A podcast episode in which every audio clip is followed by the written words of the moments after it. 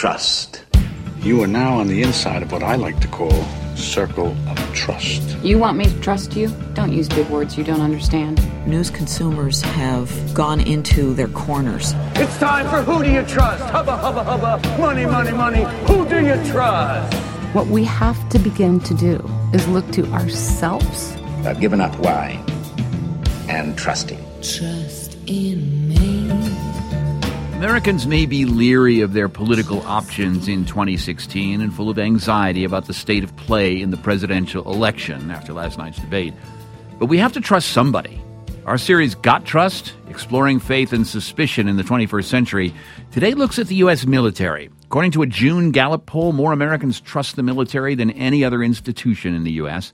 73% of us said that we either had a great deal or quite a lot of confidence in the military.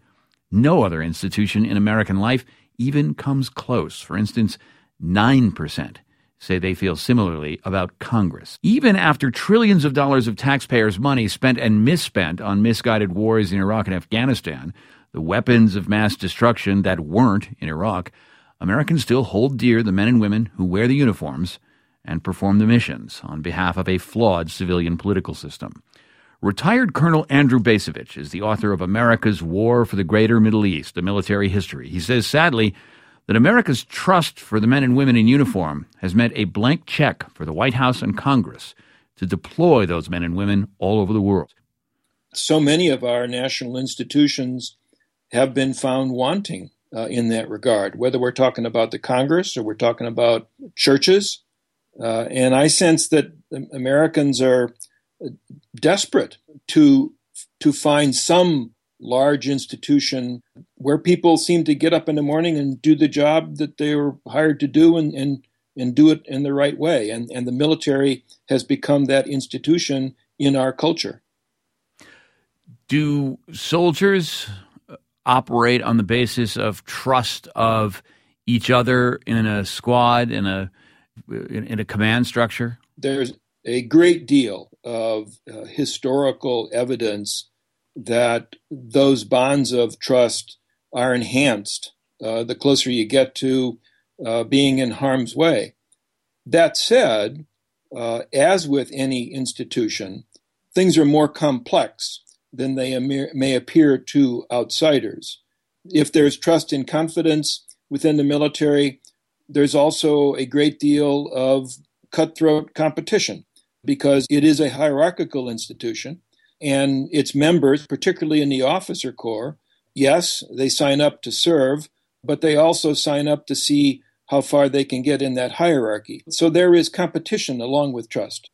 Do you think the political sphere of American government abuses the trust that the public has for the military by asking them to do things that they aren't capable of or sending them into missions that they aren't committed to or that, that they have no uh, willingness to uh, invest in the end game?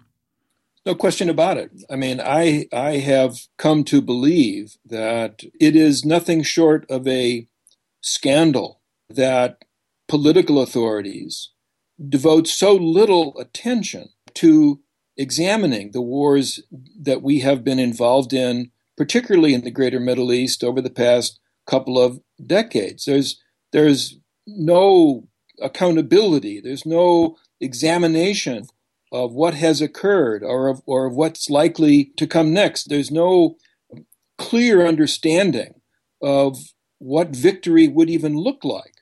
And so we have a series of campaigns that simply continue to unfold one after another. And it's, it has become such an open ended enterprise that I think that that really is an indictment, and it's an indictment that should be at the feet of our political leaders, much more so than uh, the military itself. Where do you think trust is eroding, either within the military or uh, the military's perception of the, uh, civilian, uh, you know, political sphere?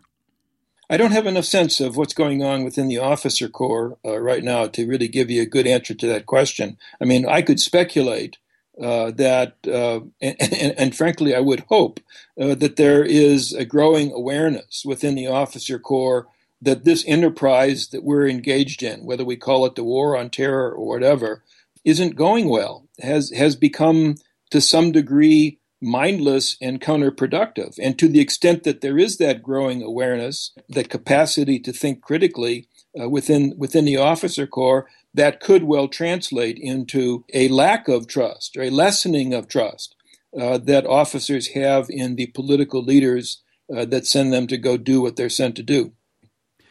The military seems to embody both this intensive person to person trust and also this trust from admiration that comes from the public at large.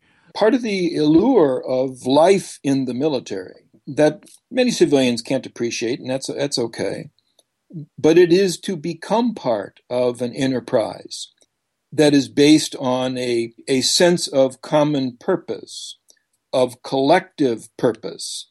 Those concepts, I think, are tending to become uh, harder and harder to find in American life, uh, but they do uh, survive within the military. So much talk in the political sphere is about can we trust each other in communities? Can we, uh, uh, you know, find that common ground to deal with racial issues? Can we, uh, you know, create a, a sense of bipartisanship and mutual trust to solve serious problems of infrastructure and and uh, you know other things that we face in the United States that are certainly going to be challenges over the next couple of decades. What lessons from the military, short of everybody putting on a uniform, uh, do you think uh, we need to learn? The place to begin is with a broadly shared understanding of collective purpose. When I was a cadet at West Point, long, long, long ago, the phrase that was drummed into us was the motto of the military academy duty, honor, and country. And of course, to some degree, that's just a phrase. It's, it's, just it's just a few words. But the the environment within the military academy itself, this place that we lived together uh, for a period of four years, made that phrase something much more than words. It ended up translating into a, a code, a set of values. And it seems to me if we're going to have any sort of uh, trust in society at large, there has to be that shared understanding of basic values, and it doesn't exist in, in America today. I mean, at one level, we would all say, as Americans, we, we believe in freedom. But ask any collection of Americans, what do you mean by freedom? You're going to get a whole bunch of different answers. And I think that the absence of a common understanding of the core values defining our society, that creates barriers to, to the sort of trust and confidence that, at least to some degree, uh, exists in the military today. Andrew Bacevich, retired colonel in the U.S. Army and professor emeritus of international relations and history at Boston University. is the author of America's War for the Greater Middle East, a military history. Andrew, thanks so much as always. Thank you.